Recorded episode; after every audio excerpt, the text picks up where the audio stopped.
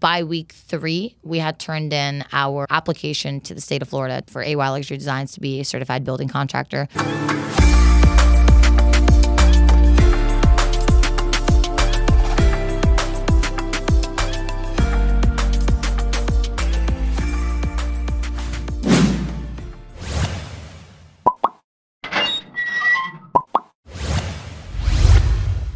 Welcome to Profession Session. I'm your host, Brody Vinson, and in this show, I interview young business owners, professionals, and entrepreneurs in all kinds of different areas and talk about the things that have made them successful so far and some of the things that they do in their industry. Today, I have my guest, Amany Youssef, and she is actually the most requested return guest I've ever had. Amany's interview was number five that I did. This will be somewhere in the 20s, and I'll put a link up here for Amany's first interview if you want to get more on her background. But we are here today actually to cover something a little bit different than just your background. You've got a lot going on. So I'm ready to get into it. Yeah, we've definitely had a lot going on lately, especially with the company and just kind of uh, branching out, networking, you know, definitely just finding the groove and, you know, trying to make sure that things stay as systematic as possible. Yeah.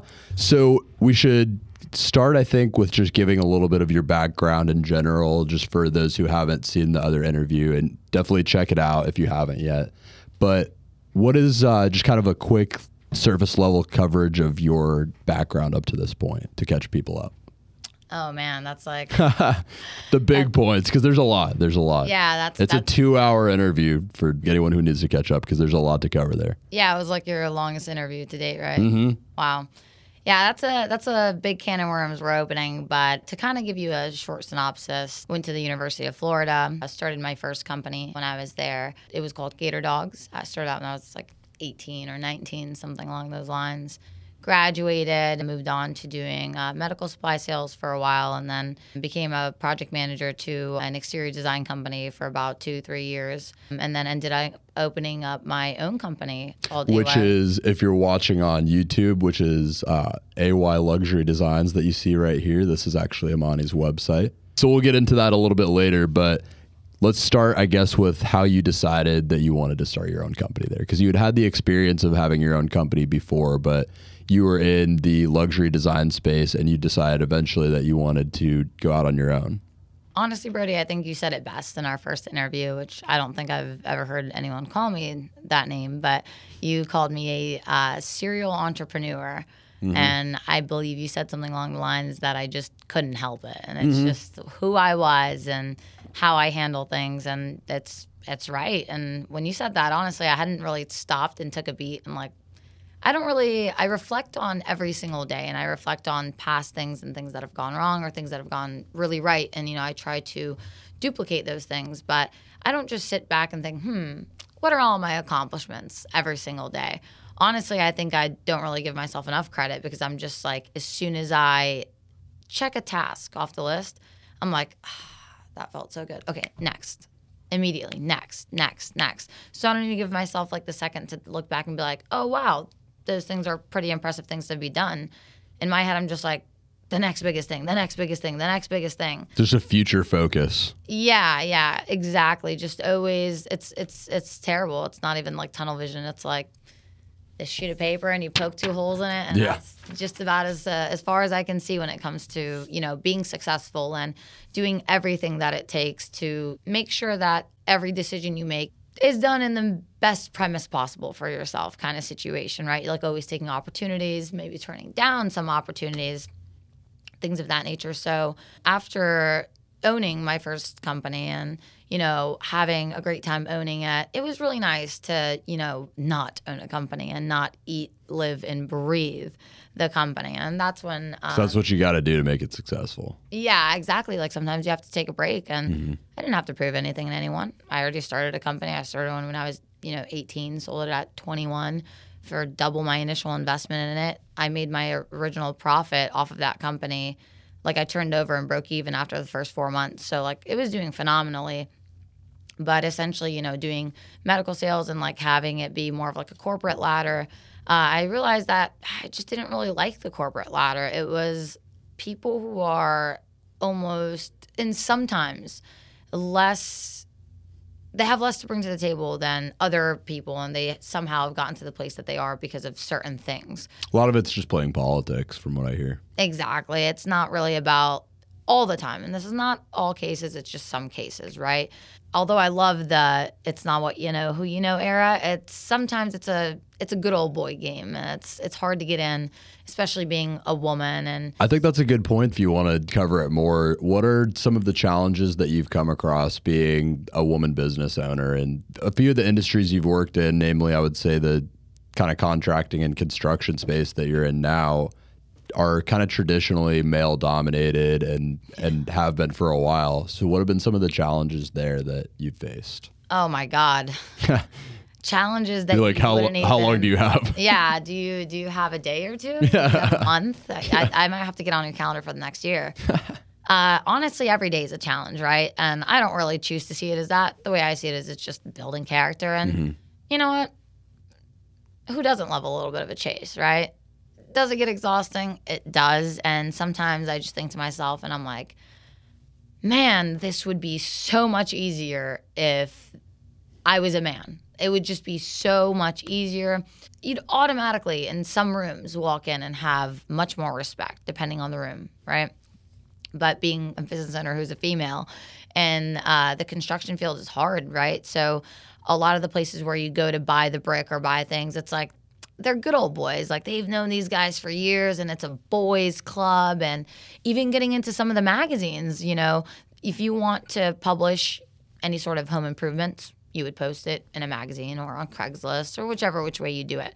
We chose to go the magazine route and a couple other ways to market our, our company. But those magazines, it's it's hard to get in them because it's like it's a boys club. And it's all about, you know, it's almost like another fraternity, right? It's it's college, but with people who are much older and They've been in the game a long time. They're happy with their connections. and just a little bit set in their ways, I will say, right? So it was a little bit harder uh, coming to them, and especially you know being on the younger side and them looking at me like, why would we put your you know after school special in here or like you know kind of situation like that. Uh, not not to that extreme, but it was it was definitely hard, you know, doing that. Luckily, we have made some amazing relationships with uh, a lot of the magazines that we're in. We're in five of the major magazines, and Congrats on that, by the way. I know that was. We'll get into that a little bit deeper, I think, but that was a huge accomplishment for you. Oh yeah, it- it was it was hard. It was the it was the good old good old boy thing. But then you know when you get into like the paver yard, um, getting in with them, and you know even just the guys in the field sometimes, you know, because these are guys that you know have been laying brick since they could remember, right? So they're super super smart and they know how to do their thing. But sometimes things are lost in translation, and being a woman that comes out and is like telling a group of men in their 30s and 40s and sometimes 50s. We even had someone, you know, like in their 60s who are out in the sun all day, you know, essentially day laborers, and me coming out there telling them, like, oh, actually, it should be done like this because the client, this and that, or whatever the case may be. It's just a little bit harder. I felt like them taking direction from me when I first started, it didn't matter that I knew more than them about, you know, project managing and what was actually going on with the project. Because at the end of the day, I am the designer. So I designed it. I know every inch, every crevice. I know every angle. Like, I know everything about that project. I, half the time until the project is sold, I do not know the client's name. And it's not that we don't care about our clients, it's that I see 15 to 20 clients every week, myself, not including the sales representatives or, you know, the project managers. So it's hard to keep up with every single dog you pet and every mm-hmm. kid, you know, you you know, you play hide and go seek with at, at a client's house. But what I do remember is if I just like see the layout and I see the 2D, whether it's in my head or on paper, I'm like, I know exactly what this is. So it's harder when they know how to build it better, but you know the project better. You know what all needs to happen to come together, and they know the individual parts of it and how Yeah. those need to be done. Yeah, and especially like working um, with like our pergola team or our screen team and things of that nature. It's just uh, it's a lot to juggle. Um, not including like you know when we do outdoor kitchens, we have to buy granite, and it's like like I Let's take a step actually. So we should explain a little bit more about exactly what it is that you do with your company because we kind of just mentioned that it's like luxury outdoor design, but what does that mean for your company? What are some of the things that you specialize in? So basically, when you say luxury exterior design, we don't mean like million dollar projects. It doesn't have to be a million dollar project. I mean, sure, projects can range upwards of 150,000, 200,000. And that's if you want to revamp the whole thing and you wanted to get a pool and you realize pools are a big waste of money and there's actually a pool in your gated community regardless. That's two streets down. So you end up getting a patio instead. And you want like all the pizzazz, right? But essentially, what we specialize in is we basically specialize in helping you make the best out of your like outdoor area, right? So a lot of clients think that you have to put everything in like one area, but you got to help them design it. So we have a group of designers that design the actual project. So we'll meet with the client, see exactly what they think they want or what they've seen on Pinterest or what they seen that their neighbors have what it was that kind of drew them to thinking about doing this in the first place, I guess. Honestly, um, a lot of it is just just wanting to love your outdoor space. I mean, since COVID happened, people realize how important it is that your home be your sanctuary and be your little outdoor oasis. Yeah. You know, you want it to be somewhere where you can go and have some peace of mind because you were spending every living second at your house. So it's just how things became and people realized like whoa my house has value this isn't just the place i lay my head at night and then i get up and just psh, the next day and the days go so fast and the last thing you saw was the ceiling of your bedroom and like that's it right? So you don't want it to be like that. Now it's where you want to enjoy where you live. You want to have friends come over. You want to have birthdays, bar mitzvahs. You know, you want to have gatherings. You want to have your daughter's wedding ceremony or whatever the case may be. If it's a small family function, you want to be able to enjoy it. So, as part of that design process, as they're kind of talking the client through what they want, is part of it just figuring out, kind of getting to the bottom of what they plan to use the outdoor space for and figuring out what kind of things that would mean for them to have in their backyard? Well, actually, I, I love that you said it that way, like getting them what they want. So mm-hmm. it's uh, it's not always about getting a client what they want, right? Sometimes it's about getting a client what they need. Yeah. And um, they probably don't know what they want in a lot of cases, I would think. Exactly. Because, like, listen, we don't expect you to have been someone who's done construction for 35 years and know exactly what you want we can come over and you can show me something off of Pinterest, and I can tell you that is something that you can totally do. Mm-hmm. It's totally available, or absolutely that's going to cause some issues with permitting and that's actually just someone did that at home and it would never pass inspection. We can't do that. Right. Right? So there's things of that nature but there's also times where clients think that they need all these things right? So they make the, me this long like list this fairy tale list of i need this and this and this and this and this and they just they they're thinking they have to spend all this money to get what they need. And our job is not to sell. Like literally the first day you get hired at my company, you will meet with me and I will tell you as a sales rep that your job is not to sell. You're not a sales rep. You're a luxury exterior designer. Your your job is to go there, design what they ask for and figure out the best way to get the bang for their buck. I don't want to go out there and take millions of dollars from people for things that they don't need. Mm-hmm. No, they're going to hate it. They're going to think back, oh man, why did I spend this money? They're going to have buyer's regret if you do that. Exactly. Yeah. The point isn't to cram as much stuff down their throat like a car salesman. The whole point of that is to actually sit down with them, ask them what they want, and really filter with your experience – filter what all of it sounds like a need and what sounds like a want and what just sounds like what their neighbor has and they kind of think is cool, mm-hmm. right? So then you tell them, okay, well, this is what I've heard. I heard you list off um, a pergola, outdoor kitchen, this, this, this. Do you really think that you need a griddle and a grill at your outdoor kitchen? There's actually an insert we can give you for free, just to be nice. I'll buy it for you to put it on top of the grill and make it a griddle. So instead of you spending this extra $3,000 on the griddle, how about we spent $1,500 extra in lights and make it just pop. And that way you saved $1500 you could have spent 3000 on this thing that you did not need a griddle and a grill. It's that's so space consuming. That's an additional four feet on your and in any kind of sales something i've observed and wait i'd like you to weigh in on this a little bit more as well because you have a lot more experience in sales than i do.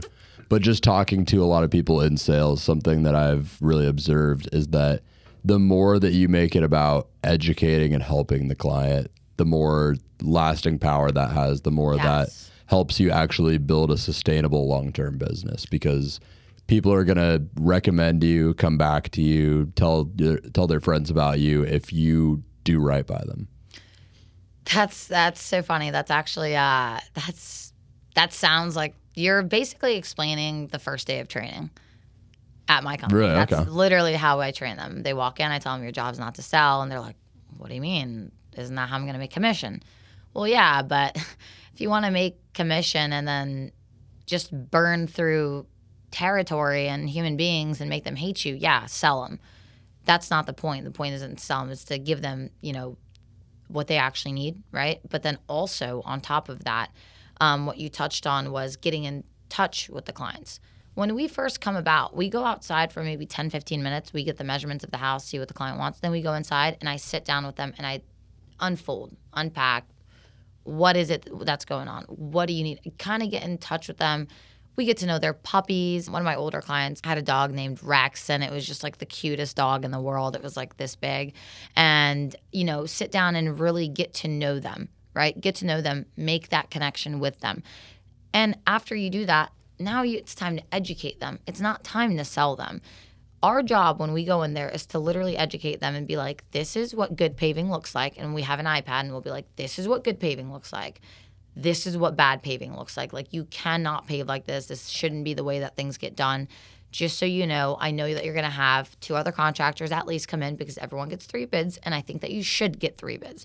And I love when they go out and get other bids because they have other contractors come by that, like, are so frazzled and they're like, you know, been running their company for like 40 years and they're writing invoices on yellow piece of invoice paper and just handing it to the client like, ah, all right, you want that square and a, and a fire pit? You want to upgrade? No, cool. Six thousand dollars. Mm-hmm. And with us, we sit down and we, you know, what do you need? What do you want? Okay, we'll watch this. You really take your time with it and like exactly. and walk them through it rather than just making a sale. Exactly. You walk them through it. You make sure they understand it. It's like going to buy your first car for the first time, right? You took your dad or your mom. You took somebody. Most people don't go alone, right? Mm-hmm. And if you did go alone, you went to like 16 car dealerships and learned everything you needed to know about that car because you were just so independent. You wanted to go on your own, or maybe you didn't have anyone to go with and you had to be independent. Um, but either way, it's a scary experience. These people are are spending, you know, 10, 20, 30, 40, 50, 60, 100, 200,000 dollars on their lot. patio. Whether you're spending $10,000 with us or you're spending $100,000 with us, you are going to get treated the same. Um, fun fact, before every single closing that I go to, I have no idea the price of the job. I've never known. It makes sense if you have the perspective of just doing right by them and making sure they get what they need and not what they want. Because Yeah. if you are just focusing on getting them what they want and closing the sale, you're going to come in and they're going to say, okay, I need a fire pit, a patio. You're gonna a be like, oh, I remember that thirty-six thousand dollar job. No, that's Yeah. that's not how it goes. So basically, um, anytime I pull into a client's driveway and I'm getting ready to go into a closing, right? So finalizing their documentation, making sure everything is just right, just going over those like final little details, right? Um, I have absolutely no idea how much their job costs. I swear on everything. I couldn't tell you if it's a $10,000 job or a $60,000 job. What I know is I know the client's name. I probably know their dog's name. I probably know their kid's name. I know what they like to do for free time because that's what we're talking about while we're there, right? And I know every single measurement of their job. Now I could probably ballpark in my head like, oh, okay, 600 square feet, but you know, there's also like depth and slope and things. You don't like know that. like what kinds of things are going to be included in the project yet. I mean. I kind of can- do because I present it to them. So whenever you get uh, the way I structure our estimates is um, they're all you know like ind- individually itemized, um, and then that way you know exactly where your money's going. I don't want to just be like twenty five thousand dollars, and you're like, well, what's this for? And you're like, oh, everything. No, no, Yeah. no, no. Ours is like. This item costs this much. This item costs this much. Uh, this labor costs this. This costs that. And like whatever you would like, you can take off. And whatever you want, you can keep on. It is a totally like not aggressive process. You choose what you want to do, and like let's move forward with that. transparency of prices like that, like extreme transparency of prices, goes so such a long way with the consumer. too. Transparency in general Yeah. goes so far with our consumers. With every single client, we are absolutely so transparent. We're transparent about price. We're transparent about uh, you know good contracting versus bad contracting, which is a huge deal because they've called two, three, four, five, six other contractors here. Not one of them has taken the time to sit down and talk about what they actually need or what they need to look out for. All they're wanting to do is take money out of their pocket, walk out, do a half-ass job, and move on to the next project. But when you do that, you're going to get calls in three months, four months, five months, in a week. And every single week, you're going to get a call from every single client you did a month ago. Fix this, fix this, fix this. How about we take the time to do it right The first time time. around? And I know, super, super stretch, super hard to understand. You will have better clients. Yeah. And your clients will want to work with you and they will give you more referrals. And you will spend more time making new money and not fixing your old mistakes if you just take the time. Mm-hmm. And that's why the full transparency thing, love it. Absolutely love it. Our clients, they want to come into the office, come to the office. You want to come to the job site, you want to sit there and watch all day. I mean, I'd prefer you not to because the guys are just working real hard while you're watching them, you know, sipping a nice tea. But I mean, if if that's what knocks your socks off, mm-hmm. go ahead, right? The prices, how it's built, like if someone sat with you on the first time and explained to you how something was built, they care about you making the right decision. And here's the deal. Now we're so transparent about good building and bad building. If we did it the wrong way, you would catch us. Mm-hmm. So all it's doing is it's just deterring them from signing with other companies that do it the wrong way and who are trying to bamboozle them. So in turn of you just doing the right thing and making sure they don't get bamboozled with their project that they're spending their savings on. These are, you know, husbands, wives, families. They work hard for their money. They've went to school, graduated. They're living the American dream and they live in Shearwater and they live in World Golf Village and they're your next door neighbors and all they want to do is build something nice for their family. And if you can teach them the right way and the wrong way, and you take the time to help them understand the process, like buying your first car and knowing the difference and things of that nature, they're going to sign with you anyways. Even if your price is a little higher, they're going to sign with you. And the fact that with us, when you get assigned with somebody like a designer, that designer follows you from step one all the way to the final walkthrough of your job. They will design it, they will help pull the permits to the job, they will come to the job site on every single day and check up on you. If they call you and you say, hey, you don't have to come, then that's, un, you know, special case. But we will stop at every job site every day and you will deal with that same person who speaks perfect English and answers all of your questions and has a just inventory of information about your project and other things, material lists, things that you can and can't do, things of that nature. Just bringing that to the table and that being like your personal designer in a sense. Yeah. Even though it sounds like a really expensive thing to do, it's free. We don't charge you to do that because you know what that does? That makes sure that my company doesn't waste material we don't need to waste. That makes sure that my company is doing the job right the first time. We're not building a square instead of a circle, you know, things of that nature. The, all these things I'm doing, don't get me wrong, they're for our clients, but they're more for us. And they, I mean, they also make it feel incredibly personalized for the client. Like if they have a personal designer, anytime that you're dealing with something that highly customized, having someone really, really take the time and walk you through it is incredibly effective. and we actually have a policy. I we won't build the same patio twice. So that's like a company policy. So That's kind of cool. I didn't know that. yeah, so uh, I'll have a lot of clients call me, and you know I'll come over and they'll say, "Well, you did John's patio next door." Yeah, I did. We just want exactly what he has. You want the same pergola, the same outdoor kitchen, the same everything. Yep, same thing. And then I'm like, all right, listen, your house is more of like like like has more like octagon shapes like like the bump out of the master is a little bit of like an octagon shape and you have this and this and this what if we give you all the same features that he has or that you want but what if we change up the design just a little bit no i don't want the design changed okay well what about if we add some lights instead just something to make it different but we will not build the same patio twice. And again, it sounds super expensive, but it's not. Because if you get three quotes from three reputable companies, I'm not talking about some guy in a truck. If you get three quotes and you take my company's quote with their quotes, my company's not going to be the cheapest company. I can guarantee you that. But it's also not going to be the most expensive company. But it's going to be the most bang for your buck having one person follow you all the way through, you know, walking you through everything, making sure you're not feeling like pushed or pressured and making sure you're getting exactly what you want, especially because we even offer um, free 3D renderings for every project. That's awesome too. Yeah, so you get to see real life. I mean, Like what it's going to look like before it actually happens. yeah. Yeah.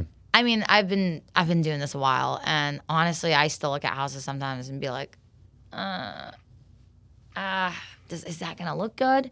So instead, what I'll do is we'll take all the measurements after that first consultation, which is free. First consultation is free. I mean, all the consultations are free. Um, go to the first consultation, figure out what the client wants, take the measurements, walk them through, um, you know, good paving versus bad paving, give them kind of like an informative process, right, just to help them better select, you know, whoever they're actually going to have ball and chain with. Um, and then ultimately, once you leave, uh, within 24 hours of your consultation, you will receive an email with a 3D rendering, which is going to be That's a quick turnaround time. Wow. it's no one else That's in the business awesome. does it like that. Every other company, it takes like two weeks to get your estimate back. Yeah, and not just an estimate, but a actual 3D rendering. It's Yeah, like a personalized one. you just talked through this whole thing, and within the next day, you know what it's going to look like. yep. That- and that's how advantageous we are about winning your business. Yeah, and that sounds like it would be just very, very good for helping you help them make the decision quickly. Yeah. Yeah, because you got to think all these people came by and they told them, all right, here's a square and 45 lights and not really, and a fire pit. Here you go, 15 grand. And they're like, okay. And they draw it on a piece of paper and it looks okay. And I guess you could see it. But with us, the 3D renderings are to scale. So once uh, the designer goes home, or not home, goes back to the office, uh, after they're in our in our clients' homes, they will work on the 3D rendering. So they will uh, basically upload an exact blueprint of their exact house that they took all the measurements of and the depth. So we'll take the depth of your yard as well. Um, there are other companies uh, that I won't name that are uh, that there's one actual company that's uh, quite larger than us and they do it as well. But they actually make you go get a surveyor to come and like do that stuff for you. Uh, so it kind of knocks out the hard part for us. But we'll go in, we'll take all the measurements, put it in the 3D rendering. It'll be to scale. And then we will design it how you see fit. And we might even give you a couple different options. Like, oh, I know you're on the fence about this thing. So actually, I did it this way to show you both.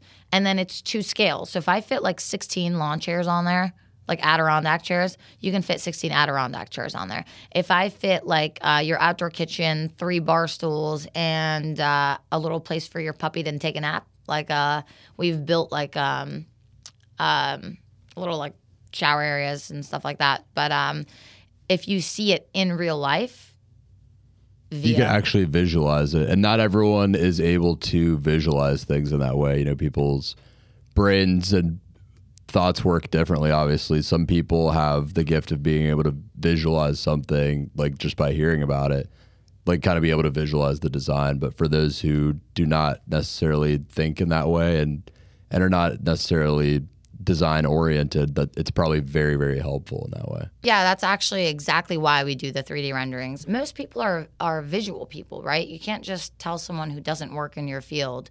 For example, if you're a doctor, you're like, "We have to do an emergency thoracotomy," and you're like, "What does that mean?" It's like, "Oh, when you take the rib and, you do this of the lateral side of this," and you're gonna be like, "What does that even mean?" Right? Like English, please, right? Um, or if you hear like a bunch of math or lawyer talk, right? So if you're not a designer, which you're probably not if you're calling us out there, right? Or maybe you are and you just don't have time to do your own home, whatever, right? And you don't have the time, you don't really like know what that person is saying to you is not going to be translated, even if it's English, because it is English. It's not going to be translated the way you're taking it. Because when I say the word retaining wall, people think that I mean like a seating wall. No, a retaining wall is what keeps dirt in. And I'll be honest, I understand neither of those. So I would need I would need to see it. Exactly. Yeah, so and then I'm a you good know, example there. You can show the pictures, or you can say, "Hey, listen, your uh, yard has a 13 inch slope. You're gonna need like two and a half lines of retaining wall." They're like, "What? A line? What's a line? What's going on?" And then once you show them on 3D rendering, you're like, "Look at how your yard goes, and you need to build it up." And they're like, "Oh, okay." It helps for functionality, but then it also helps them see like oh wow actually if we did put a pergola there it would really open up the area. And then we could move this to here do this here. And once they see it they start realizing like how much more they need it too. And then they're like oh my god they're married to it. They're like oh this is mine. Like i have to have this built now. It just it sells itself and that's like the main reason why we don't sell. Because if you want to buy buy. If you don't then don't but if you want it done right and you want it at a fair price, you're gonna call us. and that's pretty much it. I like the whole note of the 3D renderings, and it actually just reminded me of like the and this is a, obviously a much more dumbed down, simple version of this, but the the feature that Amazon has now, where if you if you have like a little piece of furniture or like a decoration, you can see it in your kind, room? Yeah, you can like Yeah. you could see it transposed into your room, and Actually- you can see the size and like how it'll actually look. And I think that helps actually make that decision a lot more. There's been things that I've bought because I was like, well, this seems like something I would probably have to go to the store and see in person to really know whether it would work in this room. But if I could just see it in person, then I'm like, oh, well, it works. Let's go. So I'm actually super glad you brought that up. Um, one of our vendors actually offers that in their app. So the different types of travertine and things that they offer, whether you want it to be French pattern or you want it to be another type of pattern or you want it to be, you know, uh, 12 by 12 pieces of travertine or 24 by 12 pieces of travertine. They actually offer you to take a picture of like the space, like the pool deck or whatever the case may be, and it will put the travertine over it. And you'll actually see real time the color, the size, and the pattern.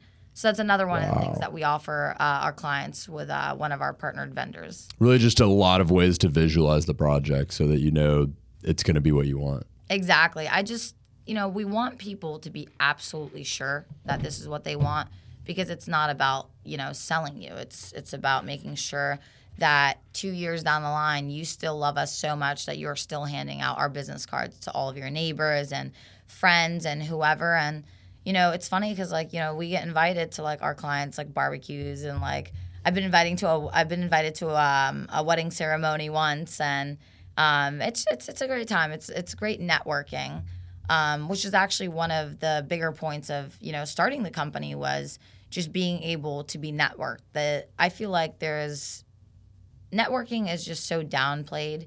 Like people say, yeah, networking is so important, but it's been said so many times like networking is important, networking is important that everyone's like, yeah, yeah, yeah, I get it, but like, are you actually networking? So I this begs a good question that can kind of be used as I think a jumping off point to make the point that it sounds like you're about to make. What does networking mean to you?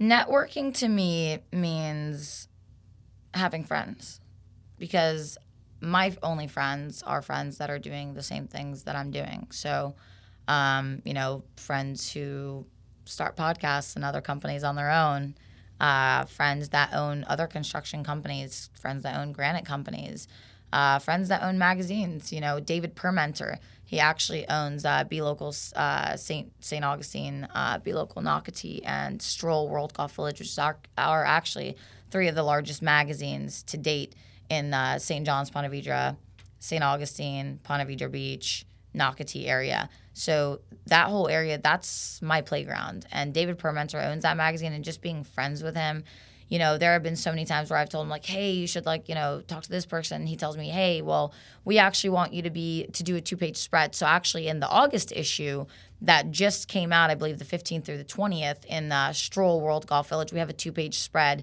um, about me and the company and like how everything started and things of that nature. So you know, it's great publicity, but also, you know, me and my project managers go to dinner with David and Permenter and his wife all the time.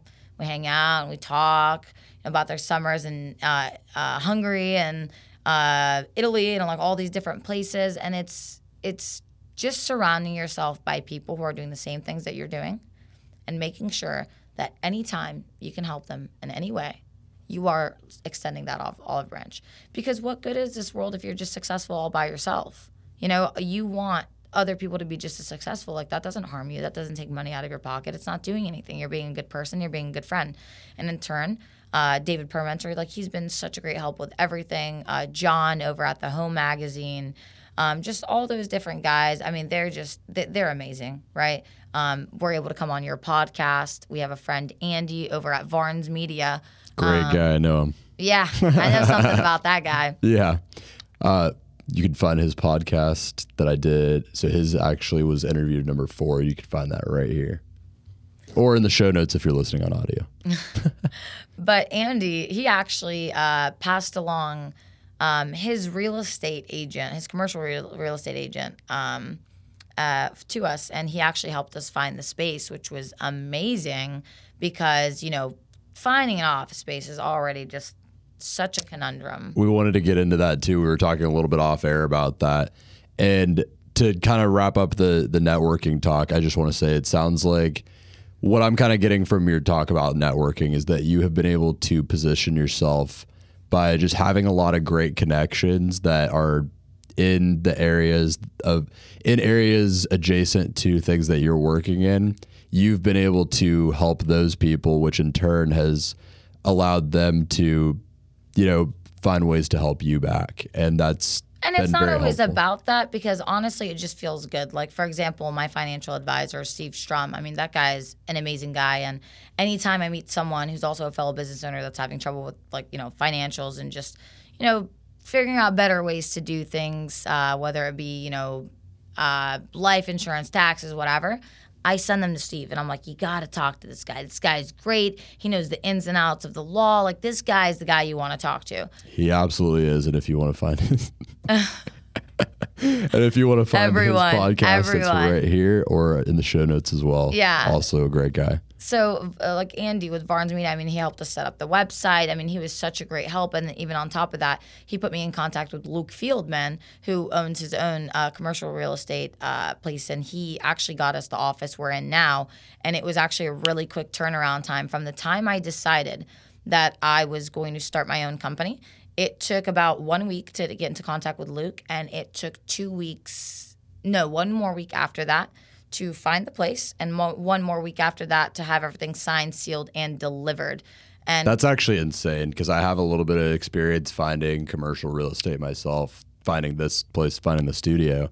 yeah, And it took a lot longer than that. It probably took a month and a half at least of like reaching out to people. I, I mean, I had other things I was doing on the side that were taking up some of my time, but I, I can't make this point enough. Like, it takes a lot of work to do that. You have to reach out to a lot of people. And they're not all networked with each other. It's so weird. Commercial real estate is like so much more independent than like residential real estate. It really is. Yeah. Well, there's a lot of cross selling going on in Yeah. residential real estate. I don't think there's I don't think there's necessarily stuff like that that happens. I don't know it as well as residential, but I I as far as I know, there's not necessarily as much stuff like that happening. So like you it's a good point. It's very independent. Yeah, and Luke was amazing. I mean, he was responsive, he was efficient. Uh, he found me the office space. Literally, he found me the office space like the first day I spoke to him, and we went and toured day two, all the office spaces. Day three, I told him which one I wanted. Day four, we put in an aggressive offer. It was going out, I believe, maybe like 10, and I think we offered 12 or something like that per square foot. Like 12 10 or 12 dollars per square foot basically. I think they wanted 10, and we offered 12. Yeah, it's a good And offer. I remember being on the phone with Luke and being like, Luke, when I told you I would tell you when I found the one, like, this is the one. I want it. He's like, yeah, well, man, if you would have called me last week, uh, would, that would have been fine. We would have had it signed, sealed, and delivered today. Unfortunately, this week we have five other people interested, five other companies as of yesterday and today who have all put in offers. And I said, what? Why? Why this one? This one's mine. Like I I have to have this exact office. I have What was it about it?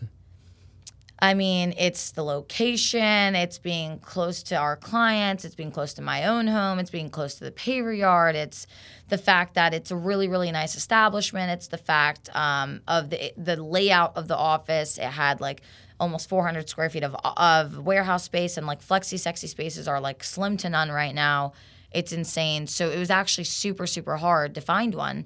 And while Luke was calling and finding out I may or may not have had me and uh, my two project managers driving all around Jacksonville, Florida, and stopping street by street into every single commercial building up and down Phillips Highway You got to do it sometimes. and Bay Meadows and St. John's and spent six full days and I believe about $786 worth of gas Holy shit. in a Ford. In a Yeah. I didn't even drive my car. I, God forbid, I wouldn't even want to know what that price tag was going to say. Um, writing down every single one and calling them. And Luke calls me. He's like, "Are you calling random real estate agents?" I'm like, "Yeah." And he's like, "Well, they're calling me about you." And I'm like, "I just want to get on the ball, man. Like, I just want to help. fi- I want to help you. Like, you're making the commission, but like, I do not mind having my guys and me in the field, like, doing what we need to do. You know, like." yeah. It's it's You do really have to go all in on it. It's crazy. You do. I was sharing a little bit of my experience. I probably talked to between five and 10 different real estate agents, like commercial real estate agents, before I even was able to get an actual phone call with someone. So with Luke, actually, I'm like a pretty good judge of character. I would like to say I am. Um, as soon as I met him, I knew I knew he was no BS. I knew he was going to get right to the punch, and I told him I was like, "You have exclusivity, and you're going to be the person I sign with. Even if I find something that another real estate agent gives me, I will be signing it with you, and it will be your contract." So uh, that that goes to show as well. Like you know, when you meet good, uh, good good work, you got to keep them. Mm-hmm. You know, wh- whatever you got to do to keep them on board, Gotta you do got what to it do takes. that. Yeah, Yeah. exactly. So we've talked a little bit about you finding the space and choosing it. I would also like to talk a little bit about what the process has been so far because you found the space a little bit ago and you've actually been working on building it out a little bit and designing it. What has that process been like? Oh my God. The bill, ah, jeez.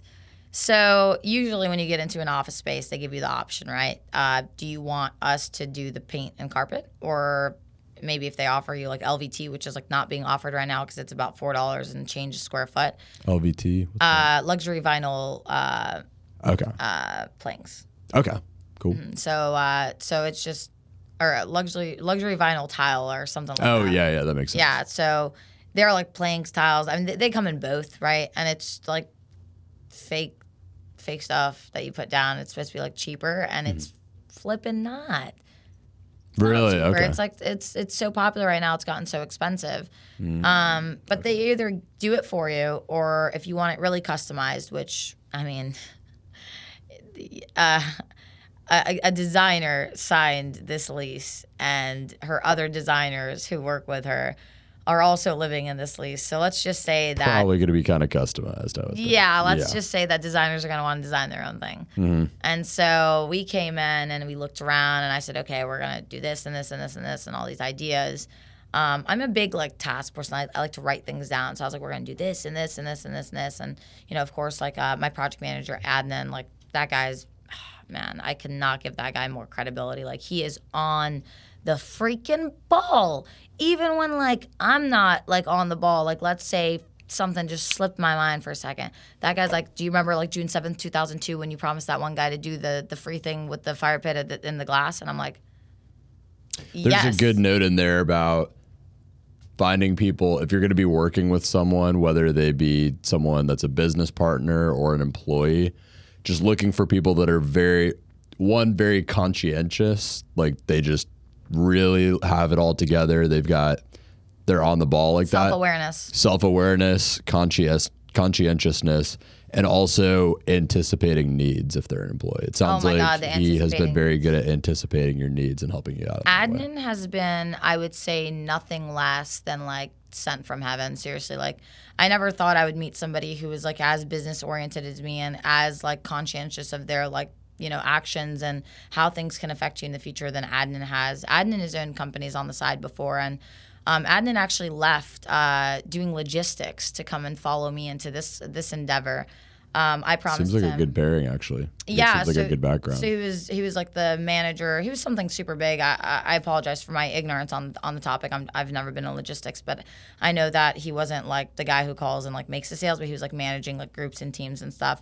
So that made me you know see that he was like you know obviously managerial material because I made him my project manager and you know that comes with a lot of territory and i can safely say that adnan treats this company as if it was his own and it surprises me every day that like he gets up and like he wants to make this thing work like almost more than i want to make it work and he left a life in logistics which he knew everything about and he's been owned his own companies you know in logistics before and came into this ultimately new field that he has no idea not even the smidgen of a clue of pavers I mean, I didn't know anything when when I first started construction. Like, obviously, no one does, right? I was in a different field. I was in the medical field, and then I switched to construction, and it was the sales, but it was much, much different, right? And with him, he's just so on the ball, and like, you know, he makes sure that the things that need to get done are done, and he's just my little IT guy, and he just like knows everything about everything, and it's I in, in my hopes, I hope to cultivate it to where Adnan eventually becomes a partner with me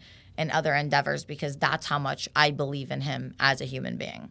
It's a great endorsement. I, I think that's a really great setup to have is just having someone working for you that you want there for the long term that can grow with the company. And I really don't even see it as Adnan working for me. Adnan works with me. Like Yeah. I don't see it as like I mean, of course, like I own the company and like I'm his boss, but like in my head that's not the way I treat him. I don't come in every day like I'm your boss. I'm like, "Hey, like I don't even need to ask him, You're a team. "Did you get this done?" It's done. If Yeah. I give him a list, I'm like, "This, this and this needs to be done every week for the next 6 years." He'll be like, "Done." Every week he'll be like, "I don't even need to bring up the list Monday morning. Hey, did that list get done last week?" It's just how was your weekend? Oh man, you did that? That's crazy. You have to come on the on the boat with me this weekend. Like I have a jet ski. Let's take jet skis out. This and that.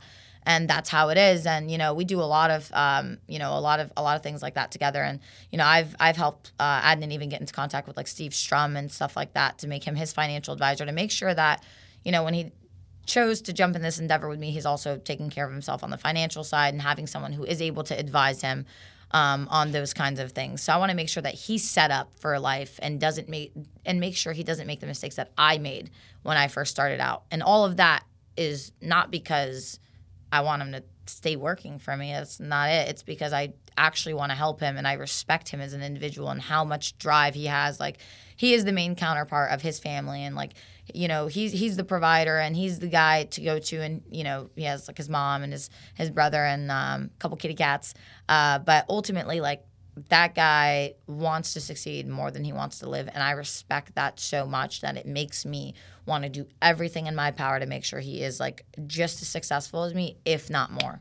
Well, that's awesome. It's great to have people like that on your team, and it sounds like he's going to be a great member of your team going forward for a long time. Oh, Really he's such an asset. He's such an asset for sure. I, I hope that him and I can continue to cultivate and, you know, with some of my other project managers and, you know, sales guys um, and sales women, of course. Uh, I want them also to be just as successful. So when they start with us, the majority of our people are 1099, of course, independent contractors. Um, so I make sure that they're set up with LLCs and then we help them switch their LLCs to S Corps and then we get them into contact with the financial advisor. And then we get them in contact with uh, their own accountant, not our accountant, that could be any account, but we help them. Like I make it to where your first week at work is you starting your LLC, you understanding how the company works, you turning your LLC into an S corp. If if you want, it totally up to you. And if you want to be W two, that's totally fine as well.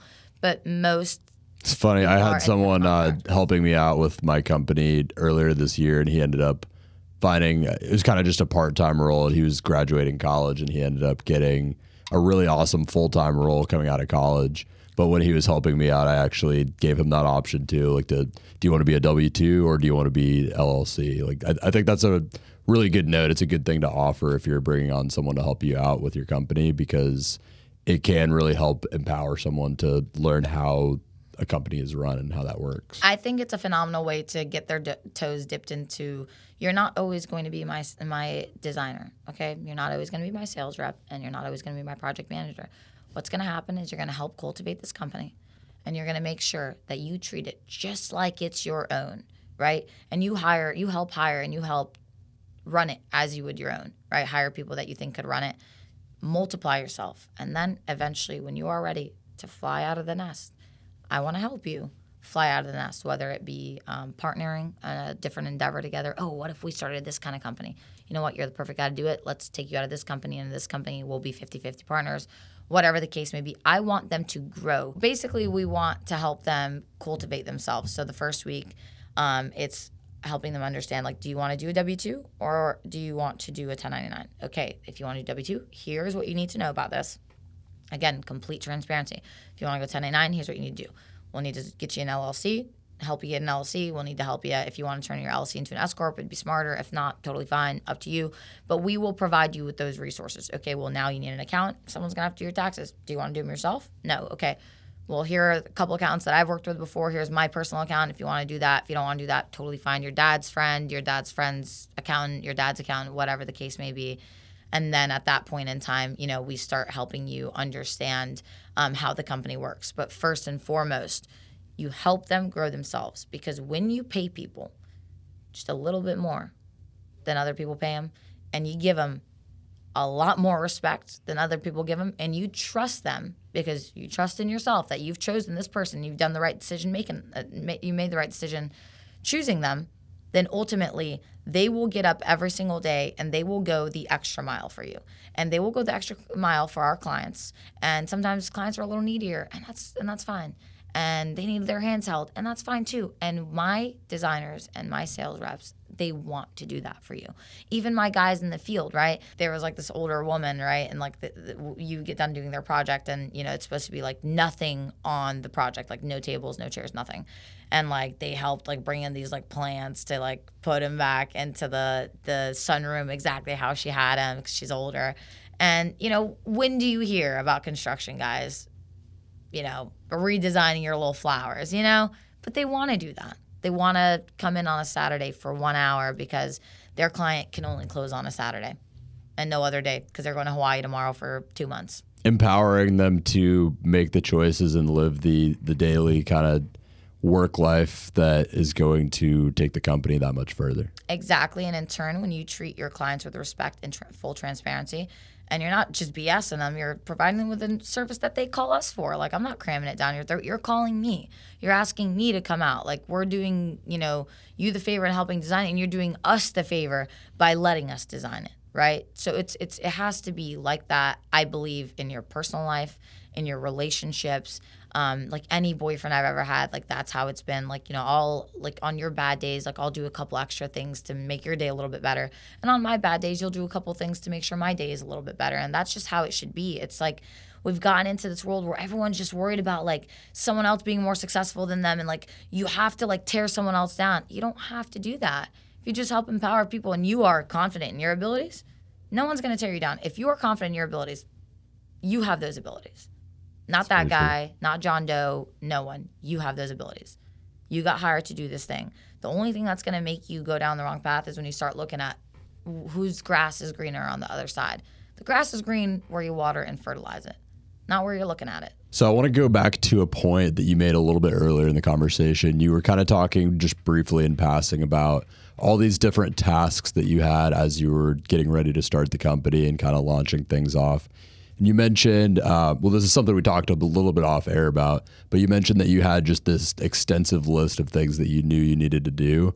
And you actually had a very unique way of going about setting up a visual way of yeah. assessing those tasks. Could you talk about that a little bit? Yeah. So, like we said before, people are visual people, right? Like human beings are just visual beings. And I also am a visual person. So, I feel like my brain always goes at like 600,000 miles an hour. And there's like, all these important things and tasks and things that need to be done. But then what happens with like my ADHD is like I will get overwhelmed if all the thoughts are flying around and they're not like organized. So what I'll do is I'll make a list. I make lists for everything, trips, uh, you know, business, groceries. Like I'll make a list of everything I have to do that day, even on my Saturdays. Like, oh, I'm gonna walk the dog, go to you know this place, that place, do all these things.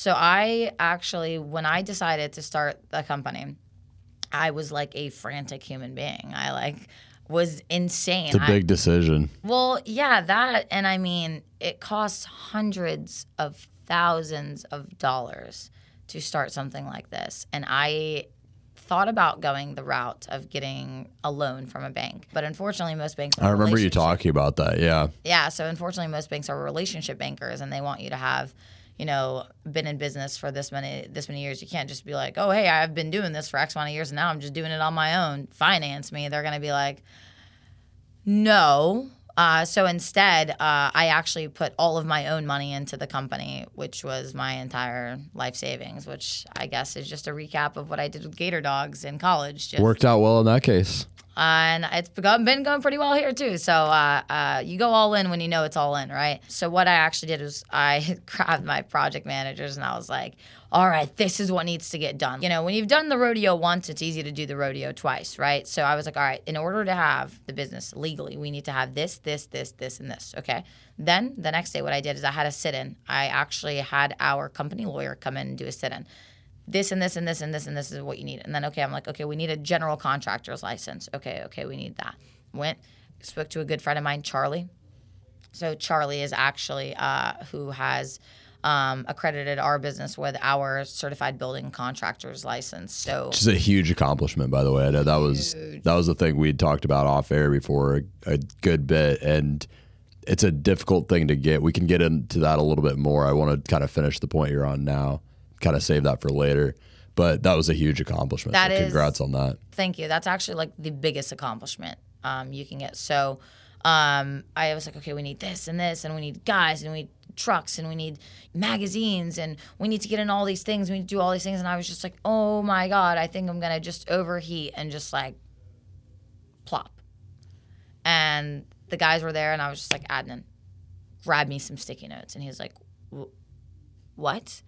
And I was like, Emin, go start find the biggest wall in the house. And he's like, Are you like, do you need some water? Are you okay? And I'm like, Find the biggest wall, find the biggest wall. I'm frantic. I'm running around the house. I'm like, this, we're in my house at this time. And I'm like, just, just, just, just, just running around. He finds the biggest wall. He's like, There's like six paintings on this thing. I'm like, Yeah, rip them off. He's like, what? I'm like, rip them off.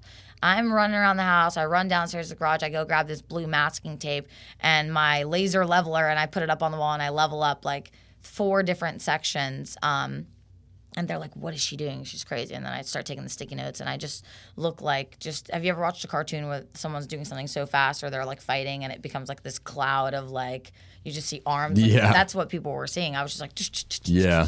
I was writing down sticky notes. I'm like, "Ah, Adnan, I need a sharpie right now. This one broke, and I'm like, and I make like a bunch of sticky notes, and I start putting them up, and I'm like, uh, prior, uh, back burner, intermediate, priority, and done. And Those are the four categories of where a task could be. Essentially. yeah, where a task could be on hours, and then I color coordinated it by sticky notes. So priority was red, intermediate was blue, back burner was yellow, and done was green, right? So then like I had all these sticky notes, and I'm just a sticky note person. When I was in college, I had sticky notes like freaking flying out of my car just to remind me because I worked in the hospital and I was on my way to med school, so I'm like, you know, terms and definitions everywhere. And um and I, and I write up all these sticky notes and we start putting them on the wall, putting them on the wall, putting them on the wall. And it's funny because this wall started like just fueling us to just be like absolute animals and come in every single day. The company was open and legally operational and had all the checks and, and dashes in three weeks. That's insane. In three weeks. And while we're talking about the wall, in preparation for talking about the post-it note wall, I actually have some pictures of it that I'm going to show. So if Oh, you're really? watching on video, we've got pictures of the before and after of the wall. So this is um, kind of where you had things initially, right? This was the before on the Yeah. left side here. The people watching are gonna think I'm a crazy person. they're they're not gonna want to work with me. I, I look insane. So these are your four sections. That is back burner. That's intermediate. That's priority. And some priority things are priority, but not for this week. So they're intermediate priority. So they're even like sub sub categorized, and then that's done.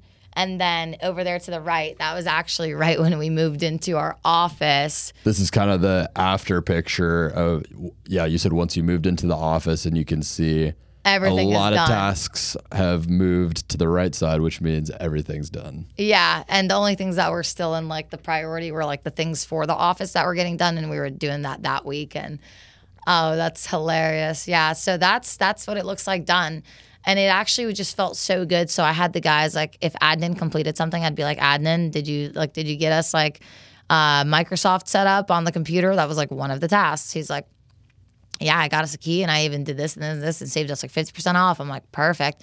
Do you want to take your sticky off the wall? And he'll be like, yeah. It's a it's an empowering thing having that tactile feedback. Oh, it just ta- it feels so good just to rip it off and put it on the Mm-hmm. done side. It just it just like helps you soothes visualize my it more. soul. Yeah. Yeah. So this is the the fabled post-it note wall that really brought your company into existence. Yeah, we actually have cool this stuff. exact picture framed in the office. That's awesome. this is where it started. And actually, it's it's all three of us uh, at the bottom. The three, you know, people who started the company, uh, me and my two project managers, Adnan Masick and Emin Halilich, and uh, we were sitting in front of this wall and we're like, yeah, it's done. And you know, when that final sticky hit the right side, it was like anarchy in my Yeah, house. I can Uh, we, got a complaint from like the neighbor. They're like, hey. What what's going on? Like why why are they screaming?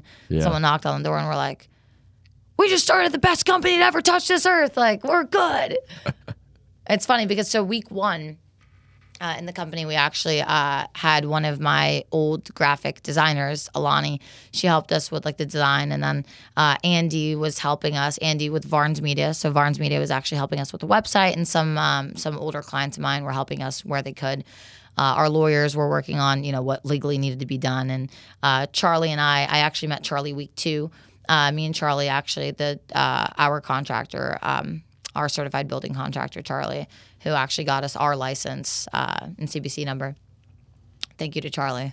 Uh, the man, the myth, the legend. Uh, we sat down and listed all the things that need to be done. Uh, by week three, we had signed on the office, had everything legally done that we needed. So I'm talking like licensing, bonding, insurance, this, that, the other you know, signed the office, did all that stuff. We found the place where we were going to get our supplies and signed some contracts. And I found two teams that we were going to work with. Uh, we started off with just the paver teams, and then I found our pergola team, and I just was piecing together all those different people that were necessary to make this company function. And by week three, we had turned in our application to Tallahassee, to the state of Florida, to for AY Luxury Designs to be a certified building contractor. And for those who don't know, um, a certified building contractor is a contractor that can build you a house up to three stories. So it's a pretty big deal. That's Yeah. pretty much as high as you go um, in, in that world. Did you initially expect that you were going to get that license specifically, or were there a couple different options to accomplish what you need to with the company specifically? So that's actually a really good question. Um, so there are two types of main contractors. There's a certified general contractor, and there is a certified building contractor. So a general contractor can build you a house up to whatever stories, and a uh, building contractor can build you a house up to three stories. So that's pretty much the only big difference between the two, but they're basically the same. Um, in the sense that you can pull all your permits, do all your stuff, it's all legal. You're not illegal contracting, which is a big thing that we had to go over with our lawyers as well. Um, so basically, it was just triumphant. Like the sticky notes just fueled us. Like we came in every day and we were like, we want to take as many sticky notes off this as possible. A sticky note on there was buying like proper desktops.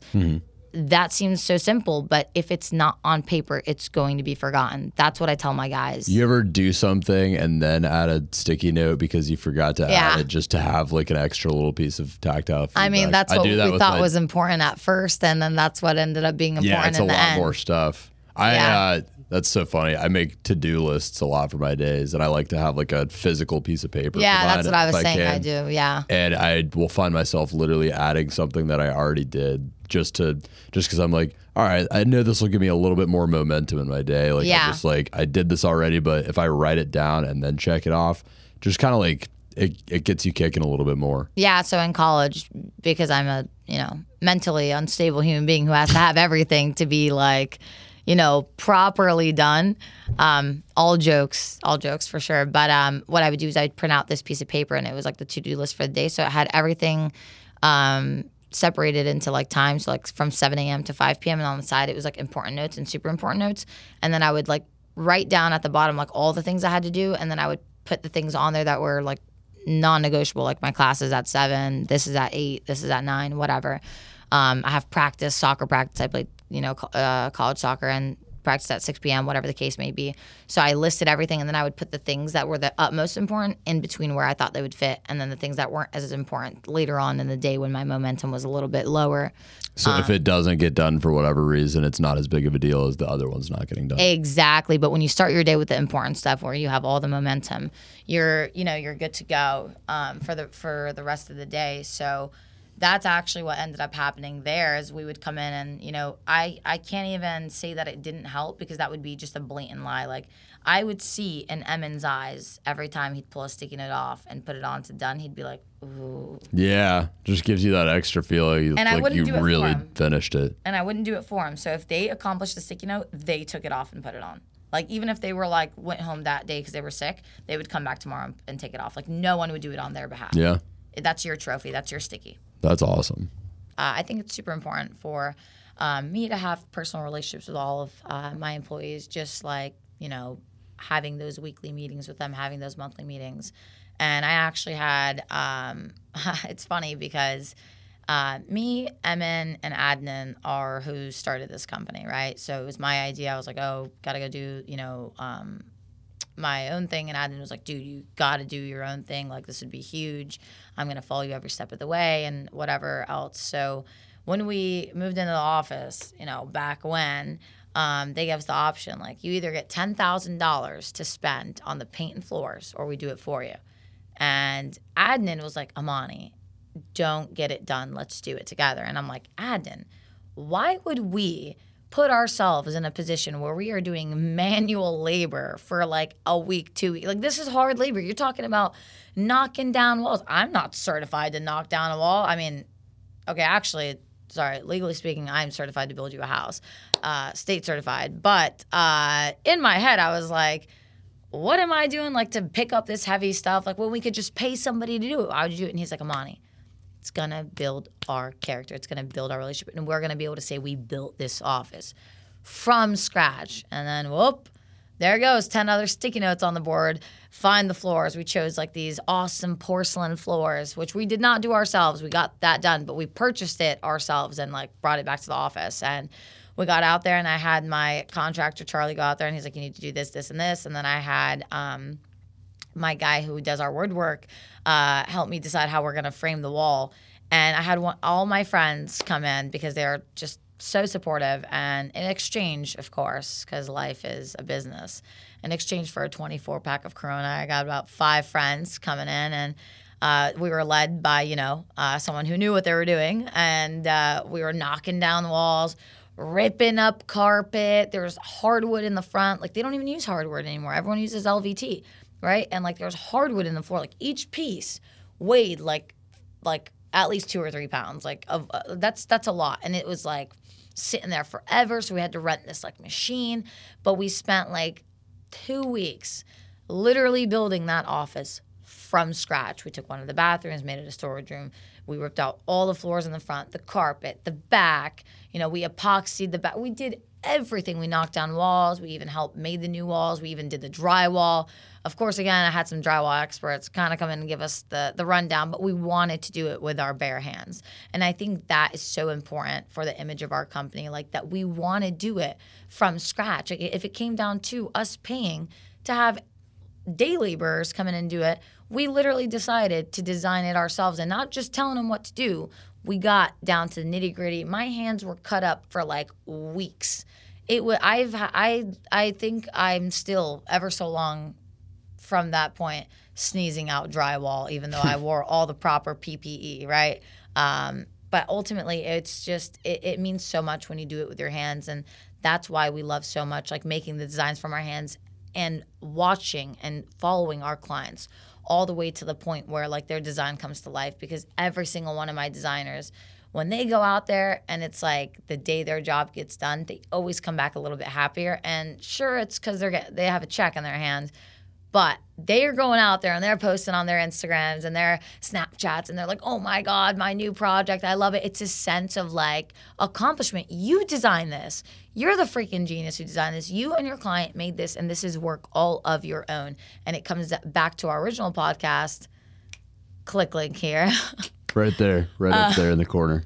It comes back to our original podcast of like that instant gratification. It's not instant like it's delayed. It's still it's so delayed. When we do screens, it takes like two three months to get a screen done. Not because of the lack of effort, but the city. I mean, it takes God knows how long for them to get up and approve something. But ultimately, like that is what our company is centered around. It's doing it ourselves and making sure it gets done right the first time around. I love that. Yeah. So this is that's the sticky note wall. Another thing I wanted to cover with you that we kind of just passed through fairly quickly, but I would like to talk about a little bit more. It's just the process of getting into magazines because you've gotten yourself into, you mentioned earlier, you've gotten the company into five magazines. What was the decision process kind of behind deciding to do that? Has that been something you had experience in before, or was it something kind of new to you? And let's talk about, I guess, what led you to do that and then the process of doing it. Sure. So I think the first thing to touch on that would be the most important is to understand that not all sales is sales. There's like car sales, there's this sales, that sales, home sales, and then there's sales of uh, cell phone cases at the mall, right? So there's all different types of sales that you can do, and you have to understand that each sales, each type of sales, and each commodity comes with a different type of client. right? So first and foremost, you have to understand your cl- clients. Our demographic is, I mean, the youngest I've ever had was like 27 year olds, uh, married couple, 27. Um, I forget their names, but they were they were really really young and they were awesome to deal with. But the majority of our clients are in like their mid to late 30s, more than likely in their 40s, 50s, 60s, and onwards. So you have to understand what those clients even want or what their day to day lifestyle looks like. Well, uh, you have to figure out that their day to day lifestyle, more than likely, this is not ageism, it's more than likely not spending it on TikTok and Instagram all day long. It's more than likely like, okay, these home magazines came in the mail. Okay, well, we got to like read the home magazine and see what's going on because let, let's think about it this way. You live in a gated community or not in a gated community, whatever the case may be. You live where you live, and um, obviously your neighbors are getting work done, right? You want to get work done as well. You want to upkeep your house. Maybe you have to change out the kitchen. Maybe you even have to go so far as the wife wants to redo the entire house, right? Who are you going to call? You can Google, sure but for decades, there have been these special little magazines that show up to your house that's just like a bunch of jillions of contractors or not contractors, labor workers, whatever. You know, you know, advertising and like saying, "Hey, this is our stuff." Local, like they're you know They're that they're going to be local. Exactly, and obviously they're credible because they're inside the magazine. So at that point in time, like you know, they had to be you know vetted in some way. I'm not saying they're the most credible human beings, It's the boomer version of a blue check. Exactly. Yes. So that's exactly what it is. You know, for decades you've had, you know, these magazines come to people's doors and, you know, who's reading magazines? Homeowners. Who's on TikTok? Kids, teens, early 20s, late 30s, whatever, but the majority is like the younger crowd, right? So you have to isolate your crowd. We isolated that okay, this is who our crowd is. This is what's going on. This is what needs to happen. This is how we're going to reach them. So like, you know, just like we had um, a team of lawyers draft up like uh, our NDAs and non-competes for all new hires, we also had a team that sat there and really thought about who we're marketing and what we're doing, and we've kind of just analyzed it down to a science of like who we're going after, what we're doing, and kind of like the best way to do it right. All the while keeping in mind that the most important job that we have is creating happy memories for people right? So why are we building them the patios? It's because they want to enjoy this patio for years to come with their kids and their kids' kids, and they want to have you know their grandchildren. So years down the line, the client will send me pictures of you know um, you know the patio and the kid and how much they love the design and stuff like that. And it, it, just feels so good to do something that you love that is also helping other people rather than you know. And I understand we're not uh, we're not doctors, we're not doing heart transplants, but we are helping people. You know, you're helping people create memories and create things that they otherwise wouldn't have without the patio. I think that's the right perspective to have no matter what field you work in is that it's about helping people, especially if you work with people directly all the time. You've got any field where you have clients of any kind. If you make it about helping them get the best experience, the best thing for them, that's going to carry you in the right directions as a company. And that's how I handle uh, my company when it comes to my clients. That's how I handle my company when it comes to my employees. And that's how I handle my friendships or networking um, with anyone and everyone. You know, just try to do the best for them. And, and in return, it's funny that in business, it's it's hilarious actually joking, obviously, um, that the nicer I am and the more honest I am, not that I was ever dishonest, but you know, the more upfront and everything that I am, Transparency, like you said before. the more transparent I am, the more successful I am, and the more money I make. Um, and it's just, you know, and that's not only, um, sorry to run back to your previous point, that's not our only way of marketing, you know, the magazines. Um, actually, this month is going to be a big month for us. So we are actually, we have a full page um, spread in uh, five of the major magazines and a three page spread. And I think something that's really cool, we had talked about this, is that I think around the time this interview is coming out, we might be right in the middle of a few of those those coming hitting out. doors, Like, a couple might be out already. Yeah. So if you are watching this when it's coming out, go ahead and look out for that because you might already be in those Yeah. magazines. Well, what they should look out for is we're going to be doing a radio show on, I think, uh, 106.9 or something like that. Oh, awesome. Um, we're going to do the radio show uh, in the middle of August. We have uh, the five major magazines debuting and hitting doors anywhere from um, August 1st, but really it's that was one of them. That was the St. John's Social. Love working with them.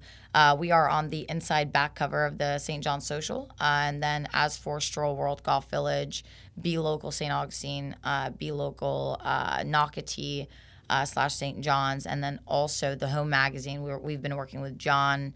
Um, and Mark, he's the head of uh, head of their department. Amazing guys. They've helped us a lot um, you know, with our designs and ad work and stuff like that. And all of those magazines should be coming out from August 15th to the 20th. They should be hitting doors.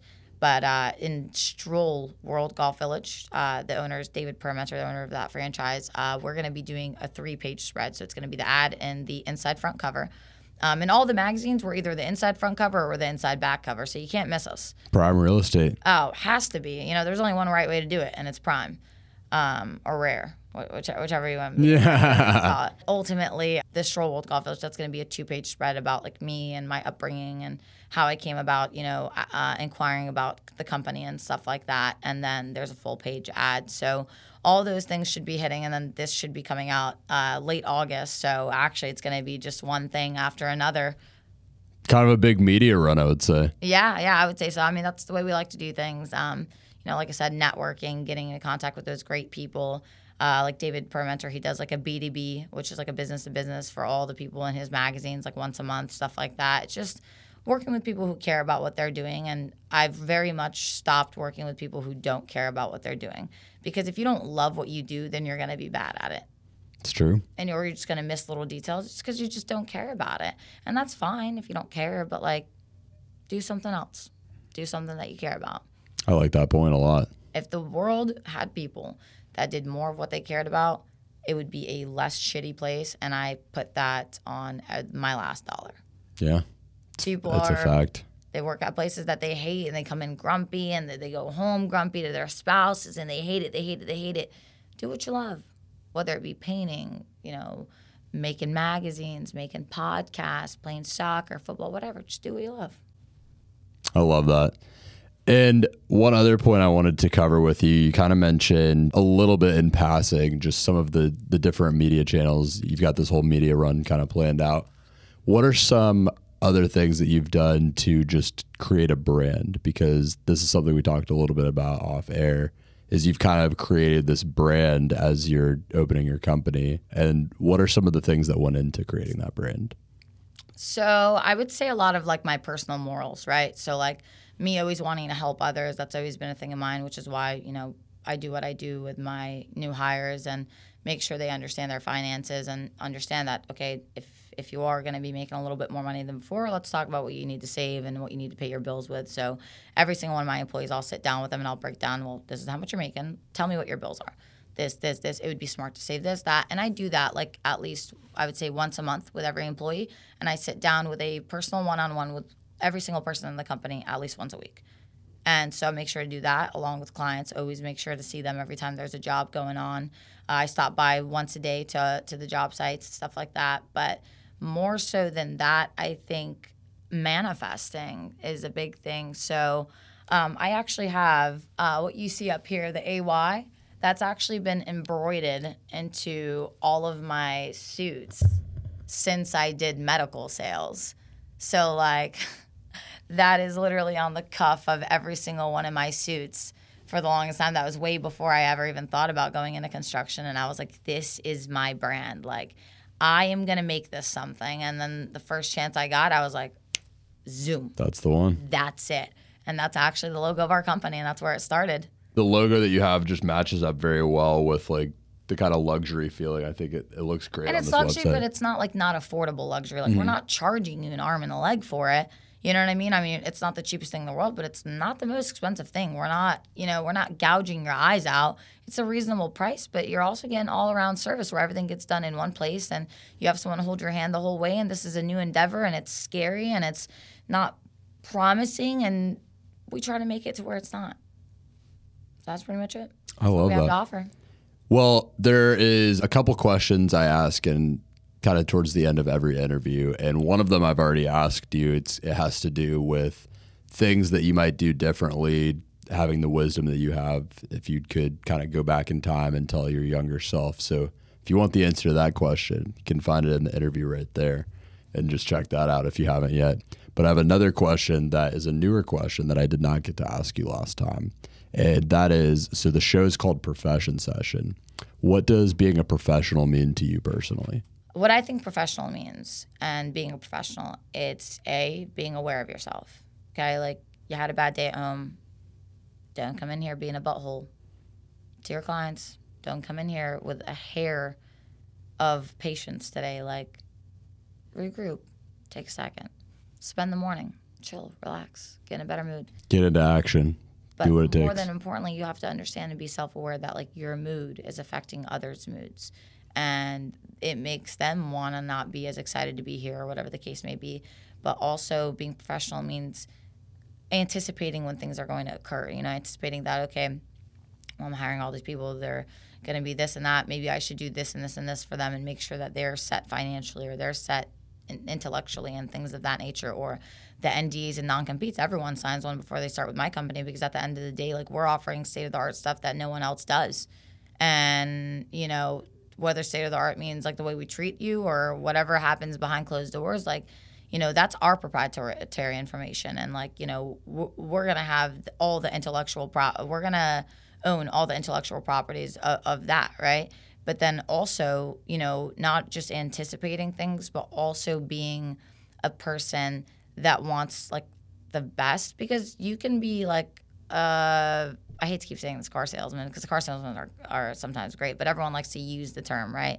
They're all dressed in suits and they all look nice, but they're all wanting to take the most money from you to make, you know, more commission or whatever the case may be. Like that classic archetype of just like the sleazy salesman that's Sleazy car salesman. nothing yeah. but the sale on the mind. Yeah, exactly, exactly. So like that's that you can still look professional and not be professional, right? You want to be professional to your clients. Sometimes they're going to be needy. You can't just, you know, lose it on them and not really lose it on them, but like not be as responsive because they are needy. Like you got to respond, you know, uh, you got to hold their hand. You got to send emails professionally. You got to understand that every single person you talk to, even if they seem like they don't know what they're doing and they seem like they're not good at their job, you have to keep your cool and be professional because at the end of the day, their boss and their boss's boss are the people that are helping your company run. You know, whether it be uh, the people that do your accounting or the people who do your payroll, like it doesn't matter, right? So being professional, I think all around is just being self-aware, self-aware of how your actions affect other people, how your words affect other people, and how the things that you do in your life are affecting others because this world does not revolve around you. We've talked a lot about your company, a lot about what you're doing. What are some of the things that are on the horizon for AY Luxury Designs going forward? Uh, so a lot of things I can't say legally. Uh, Fair but enough. We have some exciting things coming out. Um, we are going to be partnering with quite a few people that are going to make quite a big splash in the industry. I'm going to say that much. Um, we have some people flying out from all different places to come meet us and talk about step two, uh, which will include international territories, um, you know, supply chain, things of that nature. So we are going to make it to where every single household has our name on it and has our plaque on it. And we are going to make it to where if you want to be competition to us as another company who does the same stuff we are, you're going to have to up your game. You're going to have to start replying to your clients. You're going to have to start responding to emails. And you know what? Funny enough, I know it's crazy. You're going to have to start answering your clients' calls. You want to go toe to toe with us? You got to start not treating your clients like crap. And that's just how it's going to be. There you go. Well, Amany, anything else you would want to leave the audience with? Nope. Uh, for sure. Thank you so much for having me a second time. Absolutely. On Profession Sessions. Hopefully, this one is uh, just as uh, reputable as the You last You made a big one. splash with the last one and Yeah. you killed it. I Yeah, think so this one has been it. awesome as well. And thank you so much for being on again. really sure. appreciate it. Yeah. It's been a very awesome conversation and it's very cool to just take a, a deep look at the beginnings of a company with great ambition behind it and what goes into that and some of the specifics into that. It's been very cool. Awesome. Well, thank you so much, Brody. Absolutely. Thanks again. Absolutely. right. And this has been Profession Session. I've been your host, Brody Vinson. My guest has been Amany Youssef of AY Luxury Designs, company with great ambition that does all kinds of different outdoor luxury designs and is about to make a huge splash in the industry. right as this is coming out. Stay tuned for future episodes of Profession Session and also stay tuned for everything that Amany is doing with AY Luxury Designs. If you're listening on audio, go ahead and check out the show notes for links to her website and everything else that she's doing. And if you're watching on YouTube, go ahead and just check the description for the same thing. And until next time, this has been Profession Session tuning out. Thanks so much for tuning into Profession Session. I'm your host, Brody Vinson. Stay tuned for new episodes every week and short clips of deep dives into specific topics that I put out on different social media channels. We could be found on YouTube, Instagram, LinkedIn, Facebook, TikTok, all major podcast platforms. You can find my guest in the details of this video or podcast. And if you happen to know a young standout business owner, professional, or entrepreneur that you would think would be a good fit for Profession Session, should DM me or get in contact with me anywhere and just let me know. And they could be the next to tell their story here. Until next time, again, this has been Profession Session. Stay focused, stay hustling, and stay networking.